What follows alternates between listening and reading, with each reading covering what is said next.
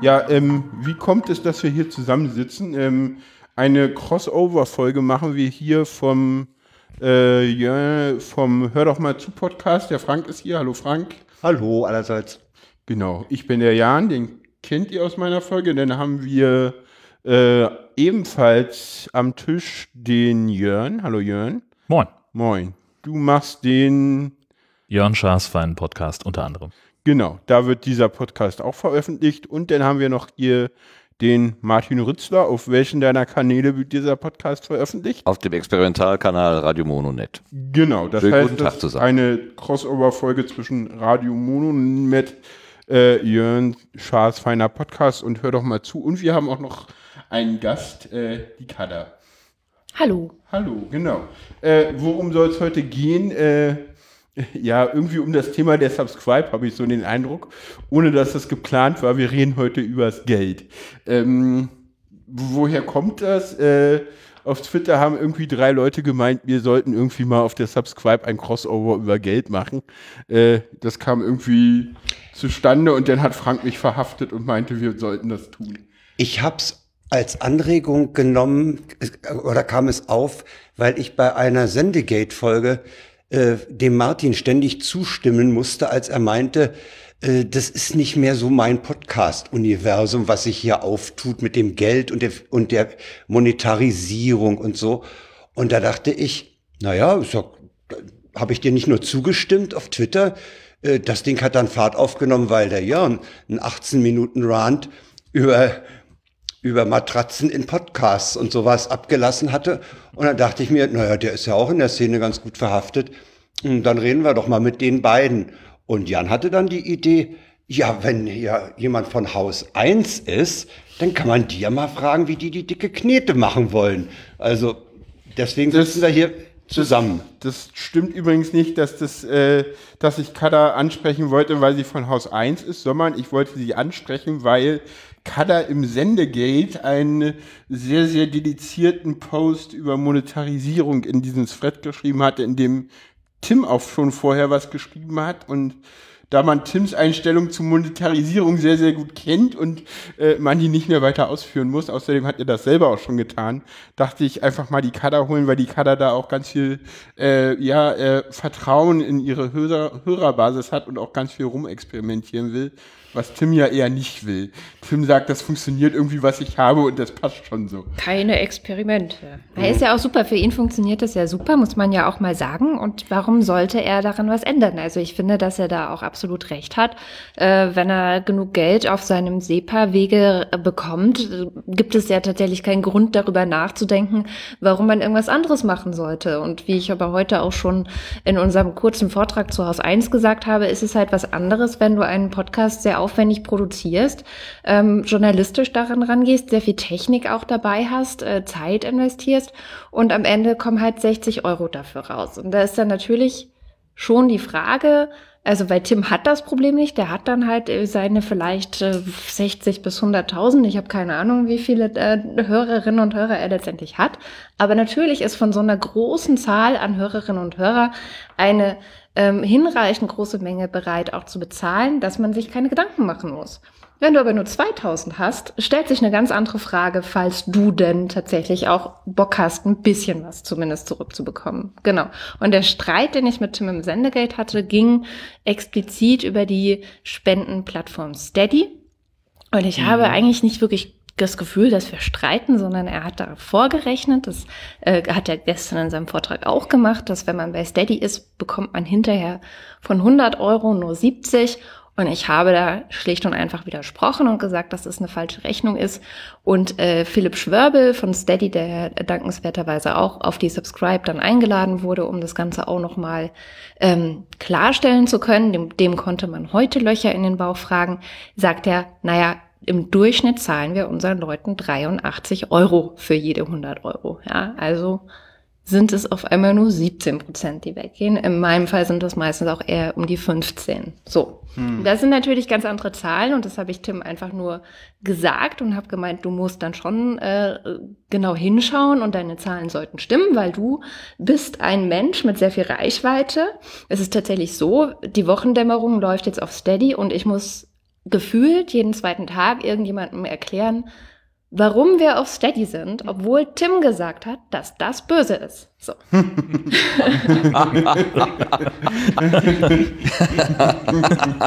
Das ist auch genau der gleiche Grund, warum wir alle die gleichen Headsets benutzen. Das stimmt überhaupt nicht. Ja, doch. Also ich benutze diese Headsets auch nicht mehr. Kann ich ja auch gleich mal sagen, weil ich sie auch nicht mehr gut genug finde.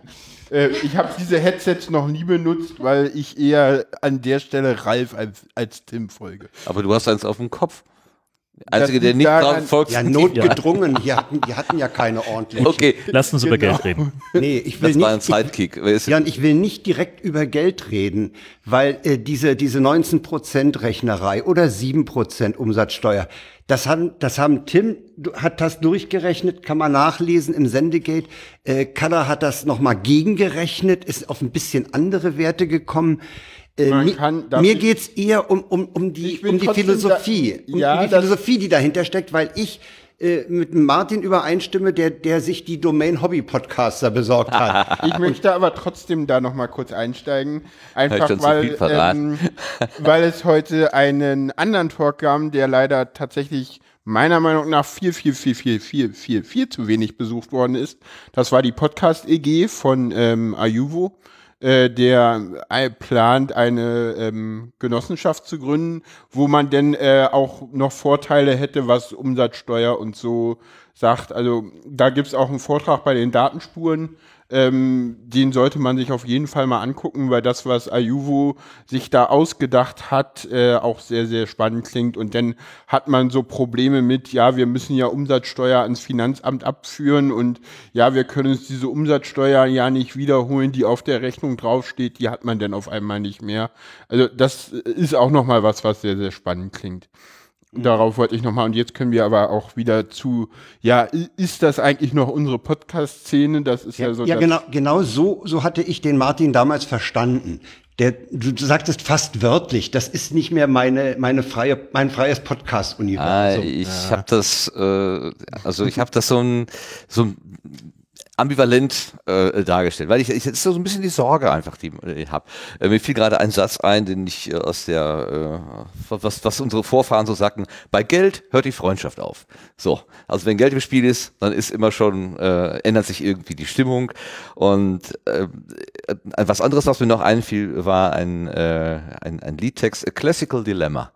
Ich habe ein klassisches Dilemma zwischen Herz und Verstand. Mein Verstand sagt, alles ausprobieren, was geht, lass sie, jeder so, wie er mag, und mein Herz sagt, oh, das war ja bisher so schön kuschelig und jetzt haben wir plötzlich eine Fokussierung auf, wer macht irgendwie auf die... Jetzt kommen die bösen Marketing-Heinis und nehmen uns die Podcasts weg, oder wie? Ja, mit denen könnte ich ja noch umgehen und sagen, das sind die anderen, aber ich möchte eigentlich nicht zu Katrin sagen, sie ist die andere, weißt du? Das habe ich jetzt auch nicht... Anwesende sind immer ausgeschlossen. Ich muss es jetzt akzeptieren, dass Geld verdienen...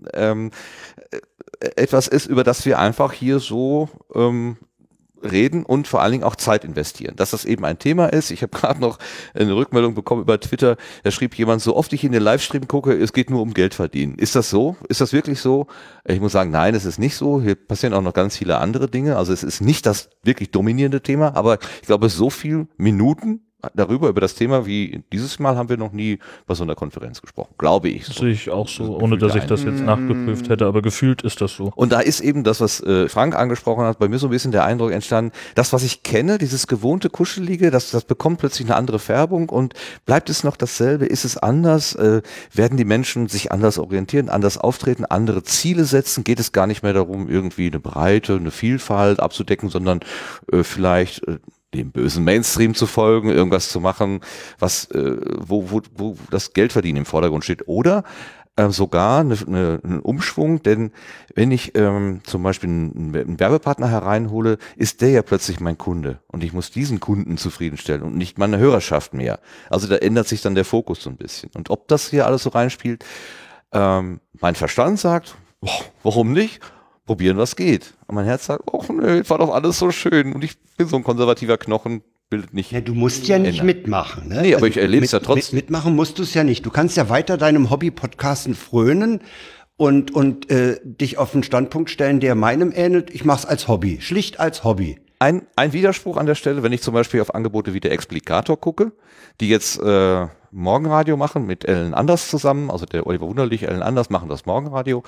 Die haben tatsächlich von einem freien Angebot, Spendenmodell, auf eine Paywall umgestellt. Da muss ich 5 € im Monat bezahlen oder ich kriege es überhaupt nicht mehr zu hören.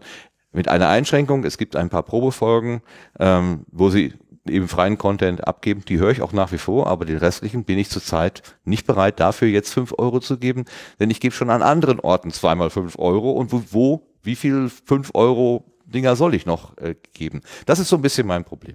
Ja, das ist halt auch das, wo man halt wirklich gucken muss. Also man hat ja einerseits, was ich sehr schön fand, war halt irgendwie so der Vortrag von Sven, Influencer A, der ja auch sehr schön auch nochmal auf einer ganz anderen Perspektive gezeigt hat, wie er das Ganze sieht und auch mal gezeigt hat, was macht eigentlich YouTube. Da ist ja auch nicht alles Gold, was glänzt. Das wird ja immer so, fand ich auch einen sehr schönen Talk, sollte man sich sicherlich angucken, wenn man sich das Thema interessiert. Worauf wollte ich jetzt eigentlich hinaus? Ich weiß es nicht mehr. Es ist nicht alles schlecht. Ich wollte nur sagen, dass du bei YouTube natürlich auch deren Policy unterliegst, wie bei anderen Plattformen. Die können dir bei YouTube ganz knallhart andere Conditions aufdrücken, die können Inhalte letztlich, ich sage, zensieren. Ja, also Beispiel Nippel auf Facebook, dann kommt dann irgendwie, darf dann auf YouTube nicht darüber. Die haben doch vor kurzem irgend so ein Antifa-Video oder irgend sowas, oder ein Anti-Homophobie-Video gesperrt. Ja, dann hast du nämlich nicht nur eine. Du hast jemanden, der in deine Inhalte womöglich eingreift. Ja, aber du hast auf YouTube auch, das kriegen wir alles gar nicht so mit, du hast auf YouTube aber auch so Sachen, dass da es auch eine Nutzerbasis gibt und die auch laut wird. Also ich glaube, das habe ich auch nur am Rande mitbekommen, dass es da irgendwie so, YouTube hat irgendwas gemacht, was den YouTubern nicht gefällt hat und dann haben die alle, obwohl sie genau wussten, dass es gegen die AGB verstößt, irgendwas eingeblendet auf ihren Accounts. Da war irgendwas, ich weiß nicht, habt ihr das genauer mitbekommen? Nein, habe ich nicht mitgekriegt. Fühlt uns jetzt aber, glaube ich, auch vom eigentlichen Thema so ein bisschen weg. Ich wollte gerade sagen, Entschuldigung, ich hab nicht mitbekommen, wann wir zu YouTube abgebogen sind. War das mit dem Influencer. Ja. Also, okay, aber kommen wir zurück zu Podcasts, weil um YouTube soll es hier ja nicht gehen. Ich finde relativ naheliegend den Impuls, wenn man Spaß am Podcasten hat, dass man irgendwann sagt, ich möchte mein Hobby zum Beruf machen. Und ich glaube, das ist bei ganz vielen Podcasterinnen und Podcastern, die damit anfangen, die gucken vielleicht auch ein bisschen neidisch zu YouTube, wo immer kolportiert wird, wie viel so ein YouTube-Sternchen dann jetzt angeblich verdient. Das sind möglicherweise 5- oder 6-stellige Beträge im Monat, wir wissen es nicht ganz genau. Und da guckt man vielleicht schon mal hin und sagt, Mensch, ach, der macht das, was er mag, die macht das, was sie mag, das kann ich auch. Nur halt mit dem Mittel Podcasting. Und wie gesagt, den Impuls kann ich durchaus verstehen. Ich persönlich finde, da macht man sich einfach zu sehr Stress und ich hätte so ein bisschen die Angst, dass dann irgendwann das Hobby keinen Spaß mehr macht, weil es eben Arbeit ist und ich muss jetzt Content liefern, ich muss jetzt produzieren, ich habe keine Möglichkeit mehr Urlaub zu nehmen, weil mir dann meine Audience wegbricht oder so. Nee, danke. Ist das nicht generell die Gefahr, wenn du dein Hobby zum Beruf machst? Ja, eben, ob das Podcasten ist oder Gartenpflege oder Kaninchenzucht, ist ja scheißegal. Das Risiko hast du immer. Ja, aber ganz ehrlich, was ich am allerwenigsten ziehen finde, ist dieses Argument, ja, dann kann ich ja keinen Urlaub mehr machen. Also dann nehme ich halt mal in einer Woche 3 Episoden raus und veröffentliche die dann aus dem Urlaub raus. Also das ist ja nun wirklich... Aber du musst dir Gedanken machen. Du musst dir einfach Gedanken machen an der Stelle. Das heißt du hast ja einen Kunden zu befriedigen. Ja, genau. Du musst dich produzieren erstmal. Du hast einfach Zeitaufwand. Ja, aber das Problem hat doch jeder Freiberufler. Also das ist ja jetzt kein Problem eines Podcasters. Das ist halt so das Ding, wenn du dich halt irgendwie freiberuflich tätig machst oder eine Firma gründest, dann weißt du halt immer, okay, Selbstständigkeit heißt selbst und ständig und das ist auch nichts Neues. Und das ist genau das Problem. Aber was ich hier mitnehme, ist ja, das ist ja erstmal egal, also das ist ja das Problem des Podcasters oder der Podcasterin, aber was du, glaube ich, sagen willst, ist, das wird man hören. Richtig. Den Stress, ganz genau. Dass man sich bemüht, irgendwie bestimmte Kriterien zu erfüllen, zum Beispiel für einen Werbekunden oder so, dass man versucht, bestimmte Kriterien zu erfüllen, um, wie Sven Steady das ja ganz toll dargestellt hat, ein Influencer zu werden. Ne? Also so, es ist ja nicht so, dass man einfach Influencer wird, sondern wir merken das jetzt auch ganz stark bei uns. Man guckt natürlich, wie funktioniert das denn auf Instagram, wie funktioniert das denn auf YouTube und wie funktioniert das gerade, also mit Steady hat das eigentlich bei uns angefangen, dass diese ganze Crowdfunding-Szene zum Beispiel, die impfen dir so dermaßen ein, sei persönlich, mach ganz krasse Nahaufnahmen von dir und deinen Partnern und stell dich da. Und also das ist so eine ganz also gerade für Podcaster, ich sage ja immer, das Geile am Podcasten ist, ich kann zu Hause im Schlüpper vorm Rechner sitzen, das wird keiner hören, es ist total egal. Im Zweifelsfall hört man es doch, weil du viel entspannter bist, als wenn du zu Hause eine Hose an hast. Genau. Das habe ich mich bei den einen von der Weisheit immer gefragt, ob der das ernst meinte oder nicht. Tja, werden wir nie erfahren. Und diese Darstellung zum Beispiel, also nur zu ein Beispiel von ganz vielen Sachen, die uns gerade begegnen, einem auch als Haus 1, diese Darstellung über Äußerlichkeit ist super unangenehm. Und du machst es aber, weil du weißt, das funktioniert. So. Ist das schon, sich zu sehr verbiegen? Es tut ein bisschen weh. Ja, also das sind absolut die Konflikte, die wir gerade auch selber in uns und miteinander und auch so rumprobieren, machen wir das jetzt wirklich so und machen wir es lieber nicht. Ne? Also ich stimme euch da auch vollkommen zu. Es ist auch mehr Stress, als es vorher war. Total. Wir haben gerade beim Mittag über Gordon Schönfelders Angebot gesprochen, weil wir ja auch mindestens einen Kandidaten dabei haben, der hat bei Gordon Schönfelder quasi eine Ausbildung gemacht, hat dafür Geld bezahlt, ist damit auch sehr zufrieden, also überhaupt kein schlechtes Wort über das, was da gemacht worden ist. Kannst du es mir nochmal erklären? Kannst du mal kurz sagen, also ich kenne es nicht. Gordon Schönfelder ist? Gordon Schönfelder ist ein Podcaster, der Seminare und Kurse anbietet, also nach dem Motto, wenn du Podcaster oder Podcasterin werden willst. Wollen wir das verlinken? Ja. Warum denn nicht? Natürlich. Ich frage ja nur. Ich biete dir hier einen allumfassenden Basiskurs an. Ich weiß nicht genau, wie es funktioniert in 10 Einheiten, ob das jetzt so eine Art Webinar ist oder so genau, weiß ich nicht. Ich weiß nur, dass Gordon mal im Sendegate aufgeschlagen ist und ihm da sehr viel Widerwillen entgegengeschlagen ist, sodass er sich wieder zurückgezogen hat, was ich sehr schade finde.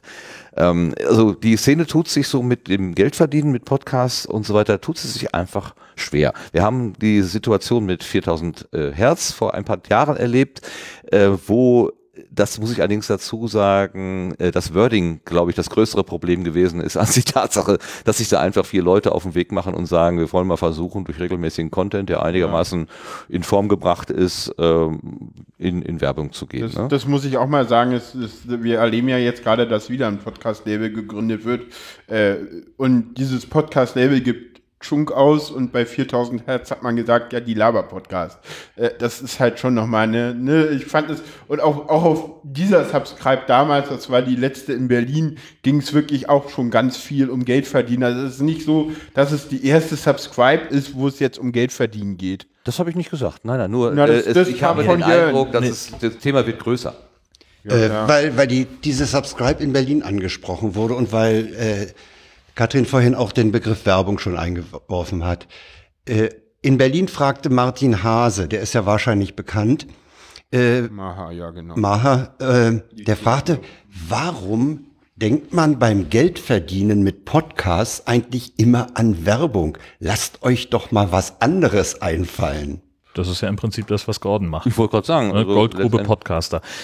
Also ich möchte übrigens auch sagen, ich glaube nicht, dass die Szene gegen Geld verdienen ist, sondern es ist halt unsere Blase, in der wir zufällig sind, weil ich habe mich so ein bisschen auf Gordons Seite podcasthelden.de durchgeklickt, der macht eben auch diese Podcast-Helden-Konferenz, wo eben Leute auch, also er kommt ja aus dieser Online-Marketer-Ecke und NLP-Ecke, wo Leute halt Wissen verkaufen als ihr Produkt und da sitzen halt dann, keine Ahnung, 50 bis 100 Leute, die zum Teil auch, das wird da zitiert, die Maxime haben, wenn du es nicht verkaufen kannst, ist es nichts wert. Das heißt, sie produzieren Podcast als Werbung für sich selbst und für ihre Fähigkeiten. Insofern, also auch das ist ja eine Szene in sich. Ja, aber wir haben aber was Gemeinsames, nämlich gemeinsames Medium, was wir spielen. Also, da könnte man sich ja mal austauschen. Aber das ist dann irgendwie, da ist schon so eine Mauer. Podcasts Podcasts zu nehmen, um sagen wir mal, Kunden für was anderes, was man macht, was einem auch Spaß macht, zu rekrutieren.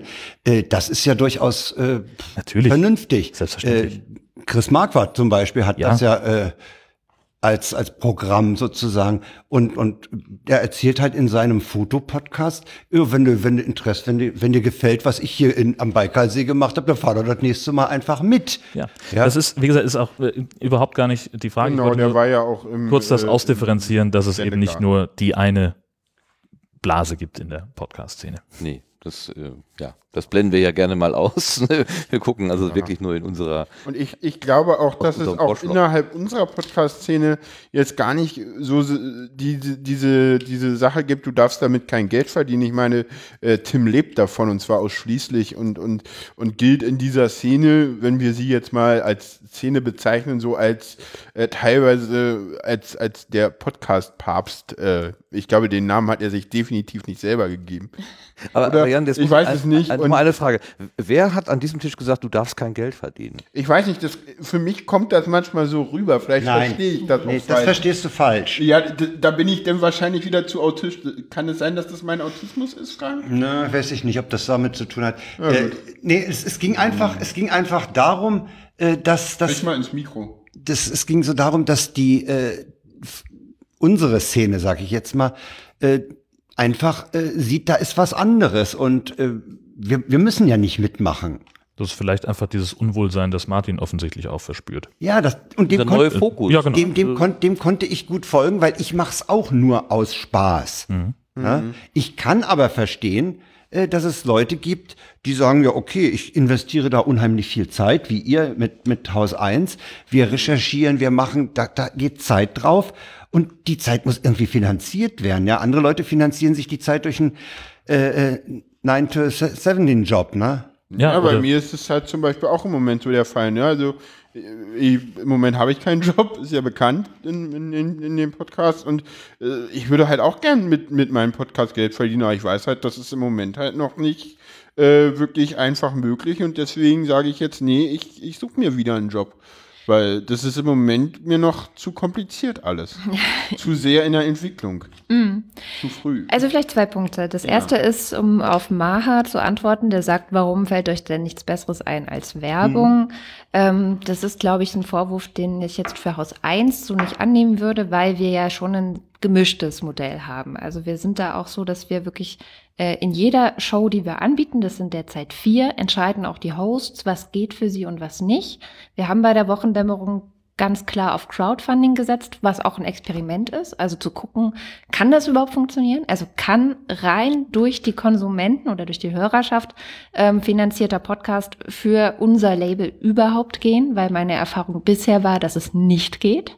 Also das ist einfach eine Erfahrung, da habe ich immer gesagt, das gelingt einigen Privilegierten in dieser Szene, aber dem Rest nicht. Und es ist für mich auch immer wieder ärgerlich gewesen, wenn diese wenigen Privilegierten so getan haben, als sei das selbstverständlich für alle anderen auch. Weil das ist nicht selbstverständlich. Ja, so. Unser zweites Standbein wird sein, dass wir Auftragsproduktion machen werden. Und das dritte Standbein sind ganz klassische Kulturtöpfe und sowas, also wo man Kulturproduktion und Fundraising einfach wirklich machen muss. Das sind auch Knochenjobs, die wir so schnell wie möglich auslagern wollen, ja. Also da haben wir alle keinen wirklichen Bock drauf. Im Moment machen wir es noch selber. Und Werbung ist sozusagen ein Standbein von 4. Und das finde ich auch ein gutes Standbein, um mal eine Zahl zu nennen.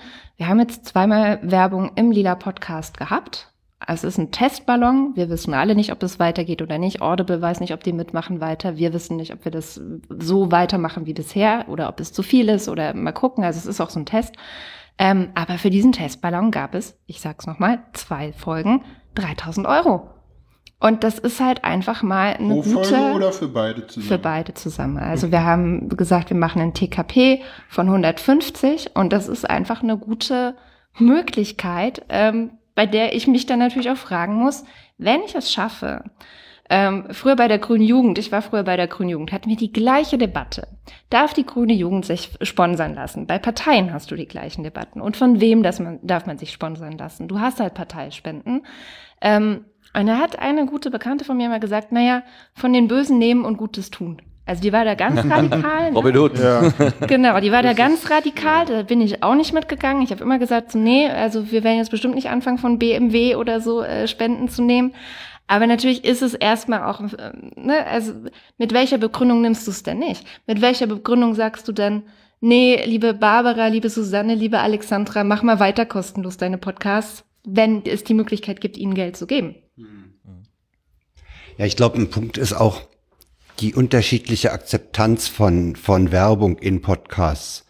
Also wir hatten anlässlich des Flattr Relaunches ein Gespräch mit Laura Dornheim, die sagte, die Jüngeren sind alle sofort dabei zu bezahlen.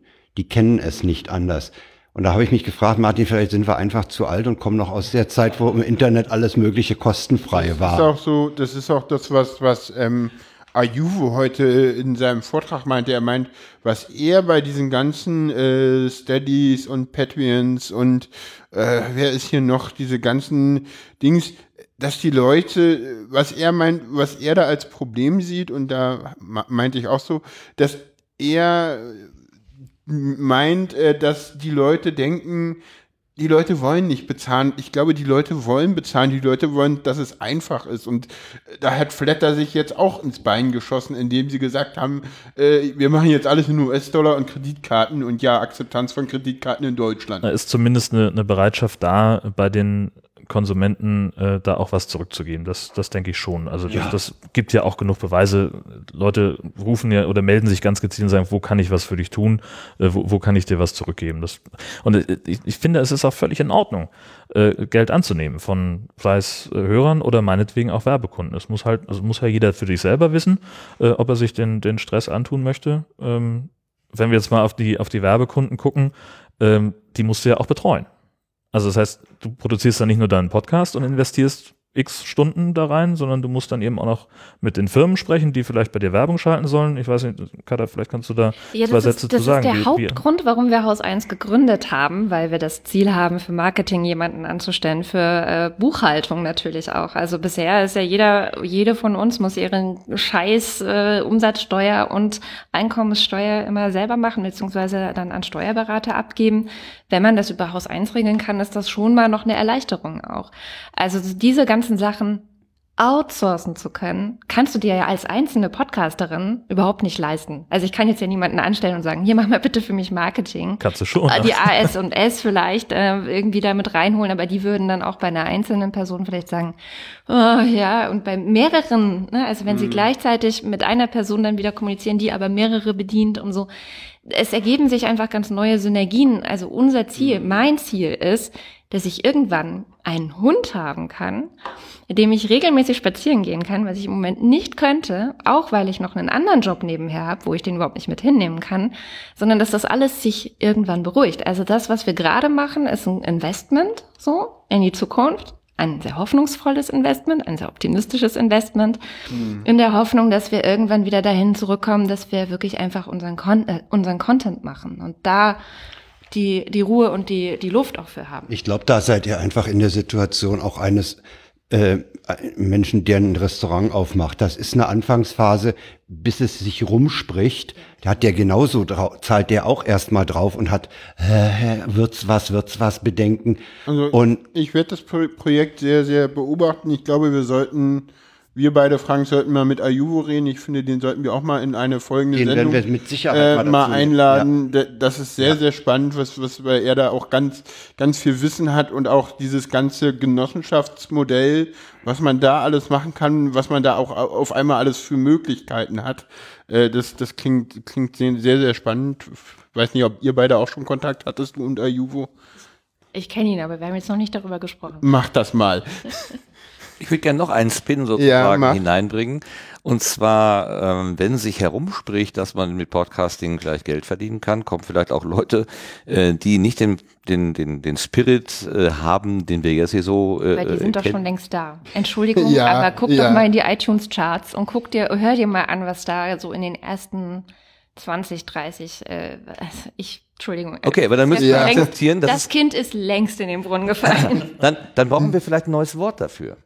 Für Podcast? Wie? Ja, weil wir subsumieren das ja alles unter diesen einen Begriff und das ist aber dann nicht mehr die Welt oder vielleicht schon länger nicht mehr in die Welt. Das ist aber das ist auch möglich. Du, Martin, das ist aber der Lauf der Dinge. Blogs haben sich verändert.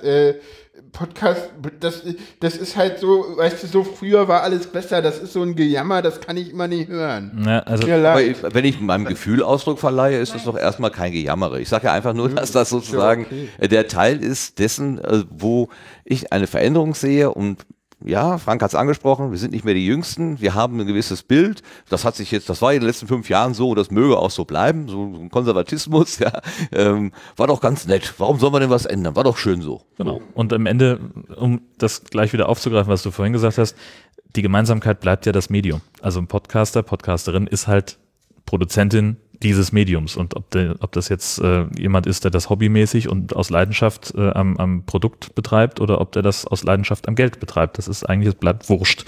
Und am Ende sind wir alle Podcaster, ob wir jetzt den gleichen Spirit teilen oder nicht. Ja, aber ich würde mich gerne also mit Frage, mit den Leuten, mit dem Spirit, mit den wie soll ich das sagen, die nicht auf das Geld fokussiert sind, sondern die vielleicht noch irgendwie krumme Wege gehen, was anderes ausprobieren wollen. Ich möchte nochmal auf das, was Kader...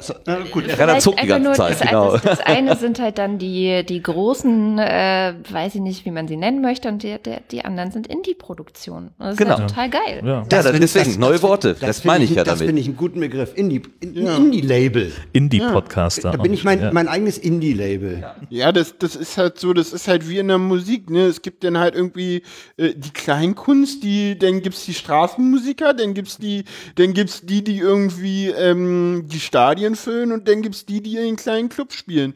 Und alle haben sie ihre Berechtigung und alle haben sie ihre Fans. Und alle sind Musiker. Das Schöne ist, alle Musiker. Ja, und das Schöne ist, dass die großen Musiker die Kleinen ja auch immer so ein bisschen mitnehmen, weil die schaffen Strukturen dafür, und weißt du, das Schöne ist, wenn jetzt irgendwie, weiß ich nicht, die Tagesschau Stadt sagt, so, ja, finden Sie hier das und das in ihrer App, sagt am Ende jeder Sendung und ja, weitere und denken Sie dran, das finden Sie auch in Ihrem Podcast, dann ist es so, dass irgendwann auch meine Eltern sagen, ja klar, Podcast. Im Moment ist es so, wenn ich meinen Eltern sage, das habe ich in einem Podcast gehört, dann winken die ab und denken so, das ist doch keine zuverlässige Quelle, ernsthaft. Meine Eltern denken so. Und es gibt viele Leute in der Welt, die draußen so denken, und wenn halt mehr Leute das professionell machen, dann ändert sich das. Und das wenn noch mehr Menschen über ihre Sexualpraktiken sprechen, wird sich das ändern? Ich glaube nicht, ehrlich gesagt. Martin, Entschuldigung. Der war ganz weit vorne. Schön gesehen. Ganz ehrlich. Das könnte ein Top-Tweet werden. Genau. Eine Sache dazu. Es gibt eine Regel im Internet, und ich weiß nicht, warum die für Podcasts nicht gelten sollte. Du weißt, auf welche Regel ich hinaus will. 37? Alles im Internet, ja genau, alles im Internet gibt es auch mit Sex. Warum sollte das für Podcasts nicht gelten? Genau. Und die Sex-Podcasts gibt es nun auch schon seit über einem Jahr. Die Sex-Podcasts. Da habe ich nicht unter dem Stein gestanden. Ich wollte nochmal auf Kaders Hinweis mit dem iTunes abheben. Wenn man in Presseerzeugnissen Artikel findet über Podcasts, die ja jetzt eine Renaissance erleben. Das ist ja fast jede Überschrift zu dem Thema. Ja, und wenn man sich dann anguckt, was dort als hörenswerte Podcasts aufgezählt wird, dann weiß man, die kennen eigentlich auch nur das iTunes-Verzeichnis.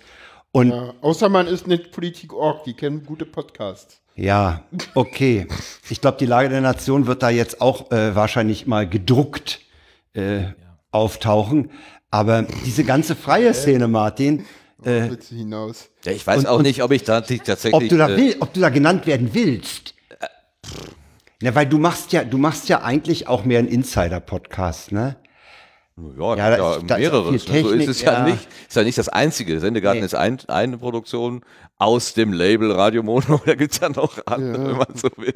Aber ich mache das einfach für Spaß, weißt du? Ich habe den Vorteil und den Luxus, das habe ich geklaut jetzt von Ralf Stockmann, der ja irgendwann bei einem der Vorträge im letzten Jahr, glaube ich, sagte, er hat den Luxus als angestellter Beamter einfach die finanzielle Sicherheit zu haben, und er macht das Projekt Ultraschall für Gottes Lohn. So, also diesen sperrigen Spruch mal gesagt. Also er will da nichts für haben, er hat einfach Freude dran, wenn er der Szene was geben kann. So gut. gut. Und das mache ich mir sozusagen auch zu eigen und sage, ja, ich habe es nicht nötig, ich habe einen anderen Arbeitgeber und kriege das irgendwie in meiner Freizeit unter und es geht und ich finde es total angenehm, habe persönlichen Gewinn, mich mit euch hier hinzusetzen, ein ganzes Wochenende zu diskutieren und so weiter. Ich fühle mich irgendwie zu Hause, irgendwie gestreichelt, aufgenommen. Ja, ich fühle dich gestreichelt, Martin. Ich habe irgendwie Menschen gleichen Geistes irgendwie so. Ja, ne? Ich glaube, das ist der Unterschied. Da habe ich tatsächlich Angst, dass das ein bisschen verloren geht. Ja, aber ich glaube, Martin, das ist so der Unterschied zwischen euch dreien und mir und Kader, weil ihr habt alle einen sicheren Job, ihr müsst euch um Finanzen keine Sorgen zu machen und bei uns ist es so, wir wollen auch gerne podcasten, wir haben aber das Problem so, irgendwer muss auch meine Brötchen finanzieren und wenn ich mehr podcasten wollen würde, dann müsste ich halt gucken, dann kann ich halt nicht so viel arbeiten, weil der Tag hat 24 Stunden und zwar für alle und klar, du hast einen Job und kannst das alles nebenbei machen und andere können das dann halt nicht. Das Dumme ist ja, dass diese 24 Stunden haben ja noch den Nachteil, du kannst ja nicht mal andere Podcasts hören. Lass mal die Kader was sagen. An den Punkt bin ich auch irgendwann gekommen, zu sagen, mache ich jetzt das, also will ich Podcasts machen oder mache ich einen anderen Job? Also es ist jetzt nicht so, dass ich keinen anderen Job hätte, sondern ich habe einen anderen Job und da könnte ich auch noch mehr arbeiten, da wäre auch alles gut, wäre kein Problem. Aber das Problem war, dass ich irgendwann angefixt war, und da spielt zum Beispiel jemand wie Heugi eine Rolle, aber auch, dass ich sehr viel amerikanische Podcasts höre, von der Idee, dass es noch immer besser geht. Und es geht noch besser und es geht noch besser. Ich mache inzwischen eine Auftragsproduktion für Pikt. Das ist halt, im Grunde ist es ein Feature. Und als ich das angefangen habe, habe ich gemerkt, boah, ist das geil. Ich kann wirklich für jede Sendung, kann ich mir die Experten suchen, mit denen ich schon immer mal über ein bestimmtes Thema reden wollte, von dem ich vielleicht auch keine Ahnung habe. Ich suche mir auch immer noch mal einen abseitigen Menschen oder, also weißt du, so, das ist im Grunde so basisjournalistische Arbeit. Und es macht so viel Spaß. Und ich könnte es niemals tun, wenn es nicht bezahlt wäre. So das einfach. Also es ist wirklich, ist es einfach so. Das ist halt auch, wenn ich halt merke, gerade wenn ich jetzt zum Beispiel, ich habe ja den Hörerkleber jetzt auch gestartet zum Beispiel und was da für schöne Gespräche jetzt auch schon rausgekommen sind. Also 2 sind veröffentlicht, 1 habe ich, 2 sind schon aufgezeichnet, 1 plane ich noch. Da könnte ich viel, viel mehr machen, aber ich habe halt, ne, also ich muss auch noch andere Dinge machen und ja, das ist ja, halt die Dinge. Weil du musst dir halt mit deiner Erwerbstätigkeit Zeit verbraten und Zeit erkaufen letztlich. Ja, erkaufen. Und ich finde, wir sollten vielleicht nicht so von 2 Universen da sprechen, Martin. Wir und die. Ich würde gerne noch mal die Frage stellen: Wo gehört die Werbung hin? An den Anfang, in die Mitte, ans Ende?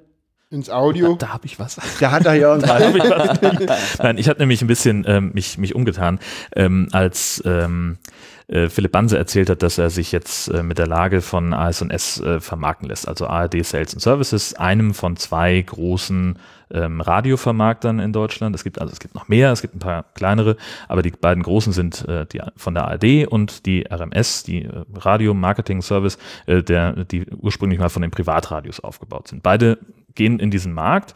Die AS&S machen es so, dass sie halt den Podcast vermarkten in der Form, dass sie halt Kunden ranschaffen. Ich glaube, bei 4000 Hertz hört man im Augenblick ganz viel Apothekenumschau. Opel habe ich auch schon mal gehört. Da sind dann auch immer diese sogenannten, also das sagte Philipp ja heute auch nochmal auf Nachfrage, das sind immer so Native Ads, also Werbung, die vom Host, vom Moderator des Podcasts gesprochen ist. Die RMS geht einen anderen Weg, mit denen habe ich jetzt auch einen längeren E-Mail-Austausch gehabt, das ist ganz spannend. Die sagen nämlich einfach, sie sind ein Radiovermarkter. So, und die sind darauf spezialisiert, Radio oder Werbung in Radios zu bringen, Audio mit Werbung zu versehen. Und das muss doch auch irgendwie mit Podcast gehen. Das ist so deren Gedanke.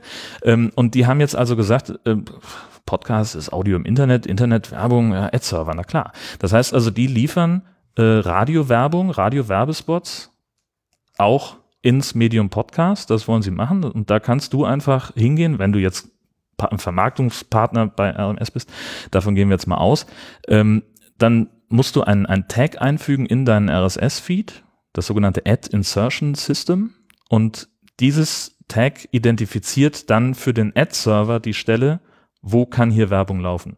Kann sie am Anfang, Pre-Roll laufen, also bevor der eigentliche Podcast losgeht, läuft sie am Ende, oder kann es irgendwo in-Stream, also im Inneren laufen. Das heißt, du kannst also definieren, bei 2 Minuten 45 ist ein 30 Sekunden Werbefenster und bei 12:45 ist das nächste und bei 23:30 ist wieder eins und so weiter und so fort.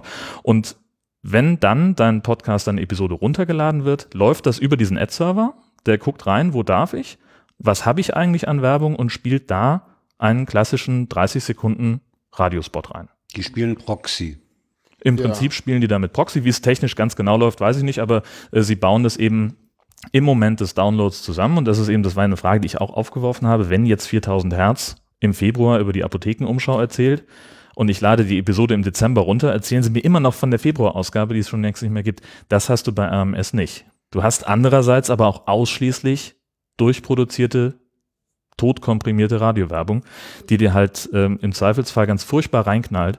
Hast eine lockere Gesprächsrunde oder hast vielleicht gerade so einen nachdenklichen Monolog. Und dann, lecker, lecker, lecker, Seitenbacher. Aber gut, die sind jetzt nicht bei RMS, aber prinzipiell ist genau das. Übrigens hat ja meiner Meinung nach 4000 Hertz da auch sein Konzept verändert. Denn die haben zu Anfang gesagt, dass das von dem jeweiligen Podcaster gesprochen wird. Und die haben jetzt vorproduzierte Werbung drin, ne? Die Opel-Werbung zum Beispiel. Das ist eben eine Frage, wie sie es machen, das, also oder wie man da rangeht. Aber schön zumindest zu hören, dass ich als Anbieter dann noch entscheiden darf, an welcher Stelle darf denn der Cut passieren. Mhm. Ich habe Amerikaner für euch gehört vom Travis über, ich weiß nicht über welchen Download-Kanal ich das abonniert habe, da ist diese Werbepause mitten im Wort. Er fängt einen Satz an, da wird gecuttet, dann kommt der Werber und dann geht's. Du musst es dann natürlich entsprechend timen. Also das heißt, du musst dann, wenn du sagst, bei 2:45 ist mein Werbeblock, dann musst du halt bei 2:45 auch fertig sein mit deinem Satz, weil der kommt da auf jeden Fall. Ja, aber vielleicht kann ich das ja im Nachhinein, ich verstehe das wie eine Kapitelmarke. Nein. Ach so. Du sagst, du gibst denen eine Zeitmarke, so habe ich es jetzt aus den Mails verstanden. Und die kommt immer. Die gilt für alle. Wenn eine Werbung vorliegt. Denn das ist das Nächste. Wir haben festes Gerüst. Ich dachte, pro Episode könnte man das machen. Nee, also ich als Werbetreibender, jetzt die Jörn Schaas GmbH & Co. KG. Wir vertreiben, was weiß ich, Stacheldraht. Nein, hier, Shampoo. Jetzt reden wir wirklich. Darf ich da mal kurz? Ich glaube, das geht zu sehr. Na gut. Also ich sage jetzt, liebe RMS, ich habe hier, weiß ich nicht, 7 Millionen Euro. Die möchte ich investieren in Podcast-Werbung für Shazilu Wildkirsche, hier ist mein Spot, bitte sehr. Und dann kriege ich die ganzen Eckdaten, die ich normalerweise auch im Internet kriegen würde für die klassische Bannerwerbung. Das heißt also, ich kann sagen, ich will ein Frequency Capping haben. Das heißt, ich will also für einen Hörer, der soll meinen Spot maximal 3-mal hören. Ich kann sagen, ich will eine Zielgruppe wissen. Also die erfassen sehr genau, schreiben sie, was für ein Hörerprofil die Podcasts haben, das muss ich also du als Podcaster musst also angeben. Das können sie natürlich, weil sie ja Proxy sind. Ne? Genau. Und dann können sie das eben ganz genau ausstellen. Das heißt, ich kann sagen, ich möchte gerne Leute erreichen, die männlich sind, die über 30 sind, die Haare haben und die sich für die Podcast-Szene interessieren. Wildkirsche und lecker nach Wildkirsche. Also, und dann sagt die AMS, ja Freunde, haben wir hier den und die 20. So. Und dann läuft mein Spot eben genau zu den definierten Zeiten und der Podcaster jeweils beschließt, an welcher Stelle dieser Spot eingeblendet wird. Ich finde ja, dass Franks Frage falsch gestellt ist. Jetzt bin ich gespannt. Weil Frank hat gefragt, wo im Podcast gehört das hin? Am Anfang, am Ende oder in die Mitte? Und ich sage, gar nicht dahin. Soll man Podcast bestehen, und das ist das Schöne im Gegensatz zu Radios, aus 2 Teilen, nämlich aus dem Audio und dem Feed. Und meiner Meinung nach gehört so etwas in den Feed. Und das ist auch total einfach. Ich sag mal so, das ist teilweise sogar schon, lass mich mal zu Ende reden. Lass mich mal zu Ende reden. Das ist ja teilweise haben wir da schon erste Ansätze drinne, zum Beispiel, und die sind uralt, die sind älter als die Diskussion über Werbung überhaupt. Und zwar ist es das Affiliate-System von Amazon. Das ist noch im Shownote-Plugin und ist schon sehr lange nicht mehr gepflegt drin. Dann ist es ja nur sehr bedingt im Feed. Also du meinst, es gehört in die Shownotes, es gehört raus aus dem Audio.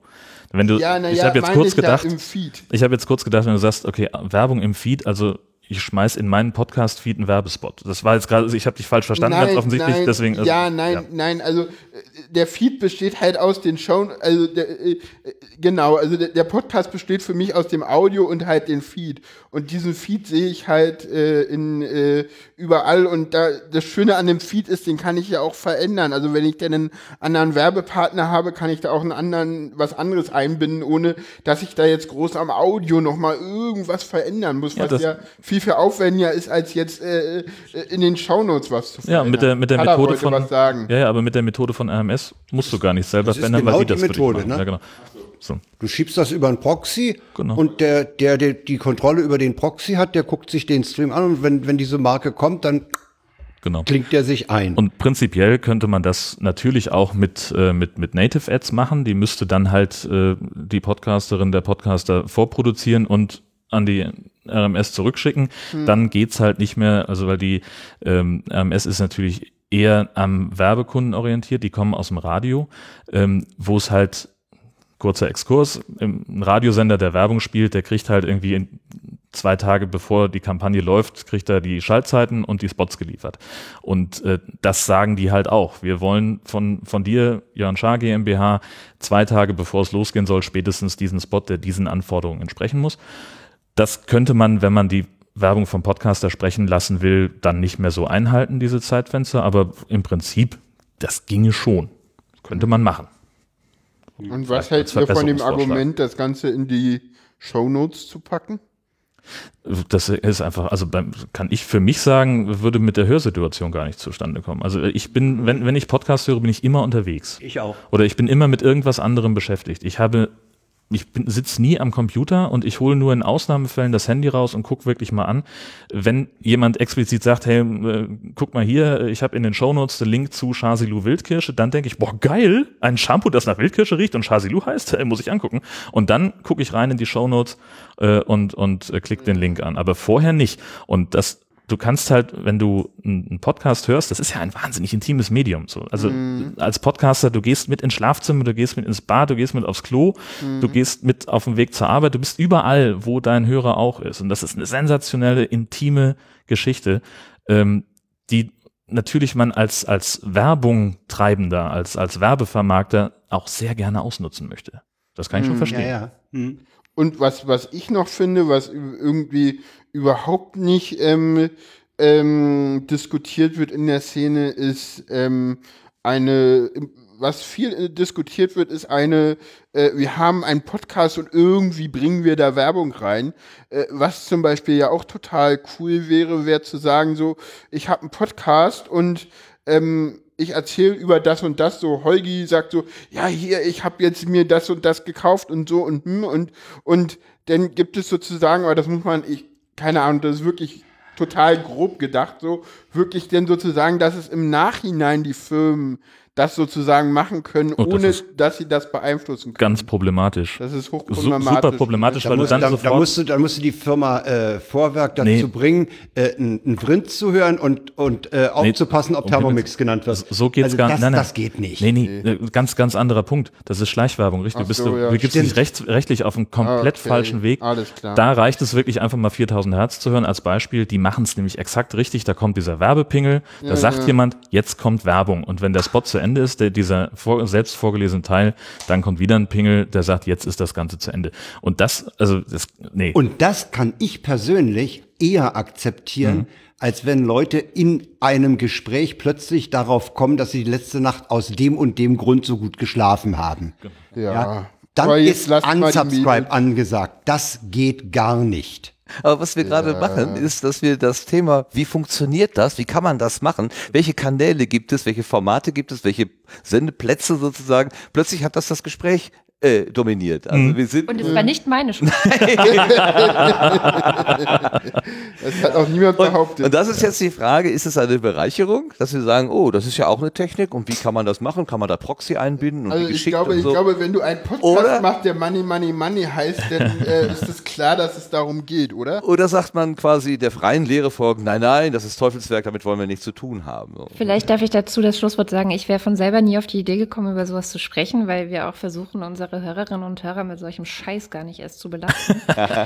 Und das ist halt einfach, also wir reden ständig über sowas, Susanne und ich, und wir machen uns viele Gedanken darüber, was können wir machen, was nicht, was passt zu uns, was überhaupt nicht und welche Verantwortung haben wir. Das ist ein ganz, ganz wichtiges Ding. Was ist unsere Verantwortung tatsächlich auch? Aber unsere Hörerinnen und Hörer müssen das nicht hören. Also aber ist nicht gerade da auch Transparenz ein sehr wichtiges Stichwort und gerade deshalb das den Hörern auch zu erzählen? Wir erzählen das hier. Wir erzählen das auf solchen Konferenzen und jeder unserer Hörerinnen und Hörer, die das hören wollen, können sich das ja anhören. Also das ist eine Transparenz, die wir dann haben, aber wir würden es jetzt nicht in unseren Podcast bringen. Und weil wir hier auf einer Podcaster-Konferenz sitzen, können wir doch hier zusammensitzen und mal das Thema besprechen. Weil, also ich würde, wenn ich jetzt einen Podcast hören, dann möchte ich den Podcast hören und nicht darüber, wie jemand sinniert, ob Werbung jetzt gut ist und ob er das machen soll und wie er es machen kann. Das ist aber auch Haus 3 ist ohnehin nicht so gefragt und dann diese Art der Hausmeisterei und ob ich 9% oder 19% Steuern zahle, das interessiert wirklich dann wirklich. Kann auf solchen Konferenzen stattfinden. Ja, oder in einer Freakshow. Nee, egal. Aber ich finde schon, dass man das auch durchaus in der freien Podcaster-Szene durchaus auch besprechen kann und dass das seine Berechtigung hat, weil sonst findet das ja nur, ich meine, wo, wenn nicht in Podcasts, sollen solche Diskussionen stattfinden? Und ich finde natürlich, warum dürfen wir nicht über Geld reden? Das ist doch irgendwie, ich meine, das ist halt nun mal, so funktioniert nun mal das System. Ich habe da nicht so... Also deswegen sitzen wir ja hier. Ja, ich diskutieren wir genau, hier. Deswegen. Wir sind auf einer Podcaster-Konferenz, wir haben unterschiedliche Einstellungen, wir haben Befindlichkeiten und die können wir doch mal untereinander austauschen. Also ich möchte zum Beispiel ja auch nicht in der Autowerkstatt darauf warten, dass mein Auto repariert wird, während sich zwei Mechaniker darüber unterhalten, welche Ölsorte da jetzt rein soll. Ich möchte, dass mein Auto fährt und dass da Öl drin ist. Mhm. Und das ist, glaube ich, eine Analogie, mit der man es zusammenfassen kann. Jo. Okay. Haben wir's? Wir haben's. Und fast pünktlich fertig geworden. Ich drehe völlig. Haben wir eigentlich gesagt, dass wir auf der Subscribe 9 in München sind? Nein, aber das haben wir jetzt gesagt. Das ist nachgeholt. Das ist dann was für die Show Notes. Ich gehe jetzt hier raus und sage, das ist eigentlich gut, wenn es mehr Business im Podcast-Land gibt, weil dann, wenn mehr Business-Tickets für die Subscribe verkauft werden, dann sind die Amateur-Tickets nämlich günstiger. Sehr gut. Ja, immer positiv denken. Genau. Sehr schön. Ja, den Jingle haben wir jetzt nicht hier, aber den schneide ich dann danach an. Und, ach nein, halt. Oh, jetzt kommt's. Ich hätte es vergessen. Spendenaufruf. Ja, das hast gebt uns iTunes-Sternchen. iTunes-Sternchen, Kommentare, wie immer. Jetzt kommt erstmal noch ein Interview, was Frank und ich geführt haben mit Laura Dornheim. Auf der Flattr Relaunch Party. Auf der Flattr Relaunch Party. Das wird jetzt hier noch eingespielt und dann kommt der Abschlusssingle. Okay. Genau. Tschüss. Tschüss. Tschüss. War spaßig hier.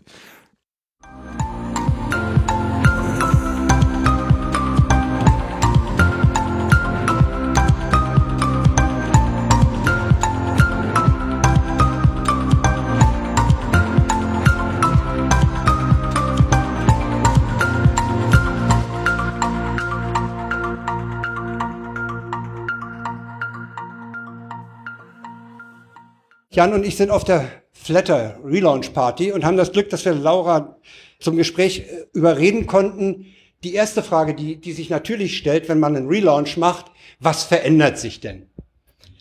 In dem Fall tatsächlich so ziemlich alles, außer das Grundprinzip. Das Grundprinzip von Flattr war immer, alle Leute sollten alle anderen Leute, die im Internet tollen Content machen, mit kleinen Beträgen bezahlen können. Und wir wollen das mit der neuen Version noch viel, viel einfacher machen für beide Seiten, also für die, die Content erstellen und für die, die eben Content in jeglicher Art und Weise konsumieren. Deswegen ist die neue Flattr-Version basiert nicht mehr auf dem Button, den man davor hatte, sondern ist eine Browser-Extension, die man sich als Nutzer, Nutzerin einmal installiert und sagt, okay, das ist der monatliche Betrag, den ich für Content ausgeben will, und die Browser-Extension macht dann automatisch eben die Flatters für mich. Also guckt, auf welchen Seiten verbringe ich wirklich Zeit, wo bin ich irgendwie wirklich lange, wo interagiere ich auch, also wo ist Aktivität dahinter, und gibt dann da Flatters. Meint ihr nicht, dass genau dieses, wo hältst du dich auf, wer kriegt dein Flattergeld, dass genau diese Beobachtung des Nutzerverhaltens ein bisschen abschreckend wirken könnte? Wenn man das nur so hört, ja. wenn man sich anguckt, was wir natürlich für einen Hintergrund haben, sowohl von Flattr als auch von IO, in Sachen Datenschutz ist eigentlich ganz klar, dass wir da so datensparsam wie nur irgendwie möglich vorgehen. Also die einzigen Informationen, die wir wirklich an unsere Server übertragen, ist, Person X möchte Website Y flattern. Also alles, was die Extension davor natürlich sich anguckt, um zu entscheiden, wo ein Flatter getriggert wird, passiert lokal auf dem Rechner von der Nutzerin oder dem Nutzer. Das ist für uns eine oberste Priorität und wird es auch immer bleiben. Ja, du hattest angesprochen, die Länge, die ich auf einer Webseite verweile, bedeutet, wie lange ich flattere. Wie macht ihr das mit Podcasts? Weil die habe ich ja auf einem Gerät, die höre ich mir eine bestimmte Dauer an. Wie trackt ihr da die Zeit? Tatsächlich ist Podcast natürlich ein bisschen komplizierterer Use Case und ja auch mit der bisherigen Flatter-Version ist es ja so, dass ich ja, während ich einen Podcast höre, normalerweise nicht diesen Button klicke, sondern diesen Button habe ich im Prinzip irgendwie einmal geklickt oder wahrscheinlich auch eine Subscription eingerichtet. Ähnliches kann ich mit der neuen Extension auch tun, dass ich eben, diese Extension braucht irgendeine Website, kann aber zum Beispiel auch ein Social-Account sein. Also wenn ich zum Beispiel auf den Twitter-Account von mir aus, von Tim Pridlove gehe, kann ich auch darüber Flatters hinterlassen. Aber es bleibt grundsätzlich das Modell, dass ich einen gewissen Betrag bei euch deponiere und der auf die von mir besuchten Webseiten oder Podcasts verteilt wird. Ganz genau. Das bleibt weiterhin so bestehen. Es wird eben nur wirklich für beide Seiten deutlich vereinfacht. Man muss nicht mehr den Button implementieren, der eben für viele doch ein technischer Aufwand war. Und man muss nicht mehr klicken. Also diese beiden Gründe sind die Erklärung, warum Flattr einfach auch über die Jahre eher ein Nischenprodukt geblieben ist. Es gibt ziemlich viele Leute, wahrscheinlich gehören wir alle drei dazu, die verstehen, dass Content im Internet zwar frei verfügbar ist, aber in dem Sinne nicht umsonst, sondern sich irgendwie finanzieren muss. Jetzt gibt's eben Leute, die sagen, okay, ich habe das verstanden, es ist mir so wichtig, dass ich wirklich auch einen gewissen Aufwand in Kauf nehme und betreibe, um diese Seiten irgendwie zu finanzieren, mit ein bisschen Geld eben denen zur Verfügung zu stellen. Es gibt aber noch eine viel, viel größere Gruppe, die zwar dieses Grundproblem verstanden hat und grundsätzlich bereit ist zu zahlen, aber die halt sehr bequem sind. Und unser Hauptanspruch mit der neuen Version von Flattr ist wirklich, das zu einem Massenprodukt zu machen. Eben zu sagen oder auch zu zeigen, hey, es gibt nicht nur diese Handvoll tech-affinen Leute, die für Content im Netz auch wirklich kontinuierlich Geld bezahlen, sondern es sind viel, viel mehr, wenn man es ihnen eben nur einfach genug macht. Dann sprecht doch mal den Bundesverband der Zeitungsverleger an. Die haben nämlich das Problem, dass ich bei der Süddeutschen bei allen möglichen Zeitungen einzelne Abos machen muss, um über die Bezahlschranke zu kommen. Und genau für diesen Fall wünschte ich mir nämlich so ein Flattr-ähnliches Modell. Die Öffentlich-Rechtlichen haben das Glück, dass sie die Gebühren bekommen, was Ähnliches ist. Diese Zeitungsverleger, die müssen sich einfach mal ein ordentliches Bezahlmodell überlegen. Ja. Und da könnte absolut Flattr doch was sein. Absolut, ist genau das, wie wir es sehen. Also unsere Hauptmission ist wirklich, Optionen zur Verfügung zu stellen. Wieder für beide Seiten, für Publisher, für Website-Betreiber, für Nachrichtenseiten, aber auch für User. Und wir sind der festen Überzeugung, dass es technisch im Internet möglich ist, eigentlich für jeden und jede Einzelne ein unterschiedliches Bezahlmodell zusammenstreckt. Der eine sagt, okay, zeig mir Pop-ups, ist mir egal, ist okay für mich. Die andere sagt, ich möchte überhaupt keine Werbung sehen, aber ich habe vielleicht bei der Seite ein Abo und dann gibt's aber noch vielleicht 10 andere Seiten, bei der eben genau ist der Fall ist, den du gerade beschrieben hast. Da will ich nicht überall ein Abo abschließen, aber trotzdem ist mir der Inhalt was wert und genau da sehen wir Flattr. Und das Schöne an Flattr ist ja auch, es funktioniert parallel zu allem. Also eine Seite kann Patreon nutzen, kann Werbung haben und kann Flattr haben, kann aber auch sagen, okay, wir nutzen nur Flattr. Und ja, wir wollen eben die Entscheidung den Leuten überlassen, die es dann nutzen. Genau, du sagtest vorhin, ihr wollt es den Nutzern so einfach wie möglich machen. Also im Moment ist es so, wenn ich jetzt zum Beispiel auf Android bin, da habe ich ja noch diese Möglichkeit, bei bestimmten Podcatchern Autoflatter zu aktivieren. Wird das weiterhin gehen oder fällt das weg? Jein. Also wir werden die Buttons, so wie sie sind, die werden noch weiterlaufen. Wir sprechen zwar eigentlich alle, die es nutzen, darauf an, zu sagen, okay, wir stellen es um und wir glauben, dass das neue System besser ist, aber gerade für den Spezialfall Podcast wissen wir, dass die Buttons halt, ja, dass sich da einfach die Szene selber so ja quasi das System für sich so angepasst hat, dass es einfach gerade sehr gut funktioniert, und es wird auch noch weiter so funktionieren. Also wir haben kein Datum, wo wir sagen, wir schalten die jetzt ab. Grundsätzlich eben für vor allem ja Content, den man nicht hört, sondern eher sieht und liest, sagen wir eben, wir glauben, dass die Extension das bessere Modell ist, aber wie gesagt, die Buttons werden auch noch weiter so funktionieren. Es setzt aber voraus, dass ich als derjenige, der bezahlen möchte, diese Browser-Extension installiere und gegebenenfalls eben auf mehreren Gerätschaften installiere. Aber dann bin ich durch. Genau. Also wenn ich 3 Laptops habe, muss ich dreimal diese Flattr-Extension und dann bin ich aber durch. Ganz genau. Und wir arbeiten natürlich mit Hochdruck daran, auch eine Mobile-Lösung zu haben. Also das ist natürlich, das wissen wir, das ist unsere größte offene Flanke, dass es halt momentan ein Desktop-Produkt ist. Wir sind super happy, dass wir jetzt heute endlich den offiziellen Launch von Flattr 2.0 haben quasi. Aber wir wissen auch, dass wir noch eine große, große Liste mit To-Dos haben, die in den nächsten Wochen und Monaten anstehen. Da wird aus der Community auch noch einiges auf euch zukommen und wünschen, denke ich mal. Ja, absolut. Und das ist auch schön. Also das ist ja wirklich, also ich finde total toll zu sehen, wie viele Leute sich wirklich aktiv mit Flattr beschäftigen und auch dafür einsetzen und das Produkt besser machen wollen. Wir haben das jetzt in der Beta-Phase gesehen. Ich sehe das jedes Mal, wenn ich was dazu twittere, wie viele Leute irgendwie sofort irgendwie reagieren und antworten. Und das eigentlich für ein Produkt, das eigentlich seit ein paar Jahren ziemlich im Dornröschenschlaf war. Das also, kann man wohl sagen, ja. Genau, ja, und das, also von daher, ich war heute, als wir hier um 6 Uhr gestartet haben und um 5 nach 6 irgendwie die ersten 10 Leute da waren, wow, also das ist irgendwie, macht für uns ein bisschen Stress, aber es ist ja eigentlich total großartig, dass es da eben so eine aktive Community gibt. Ich glaube wirklich, dass die Leute bezahlen wollen. Absolut, ich bin der festen Überzeugung, und genau das müssen wir halt den meisten Zeitungen, Zeitschriften, Verlegern klar machen, weil da ist immer noch so ein bisschen dieses Lamentieren irgendwie, alle wollen Content umsonst, das ist Quatsch. Nein, die Leute, gerade die viel Zeit online verbringen und vor allem auch die Jüngeren, die so nachwachsen, die sind absolut bereit dazu zu bezahlen. Aber es muss halt irgendwie möglich sein, ohne dass ich eine Viertelstunde auf jeder Seite mir irgendwie einen extra Account anklicke.